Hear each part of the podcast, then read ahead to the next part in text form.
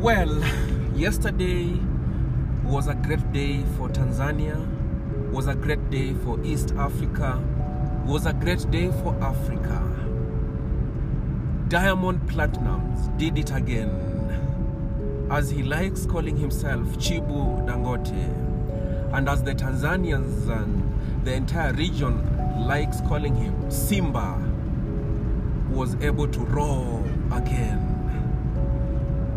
He was at a concert at the club's favorite team. Well, according to him, Simba Day. And he did it for one hour, non stop. And the way he was able to uh, arrive at the stadium, which was re- recently named Benjamin Mkapa Stadium, was just out of this world.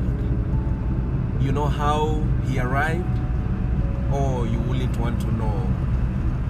As I drive on Mombasa Road this Sunday morning in Kenya, where I monitored and I followed the day's events yesterday, I can still see him in that helicopter going three times around the stadium to the cheer of the Simba fans and uh, a little bit jeers from this Yanga, the rival team Yanga, before he went down the stadium. And for the next one hour, Diamond Platnumz was entertaining Africa, the world, the over 60,000 fans in the stadium before the match between Simba SC and uh,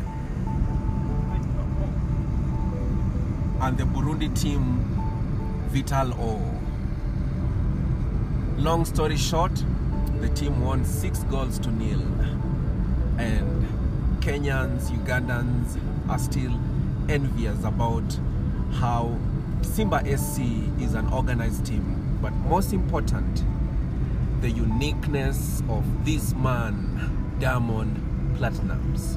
Tune in in our podcast to learn more about other African celebrities, be it musicians, artists, actors, name them. From Zanzibar Island Studio, but currently in Nairobi, my name is Mpasua Msonobari. Remember, as I say, weza yote ufanyayo, usifanye yote uwezayo.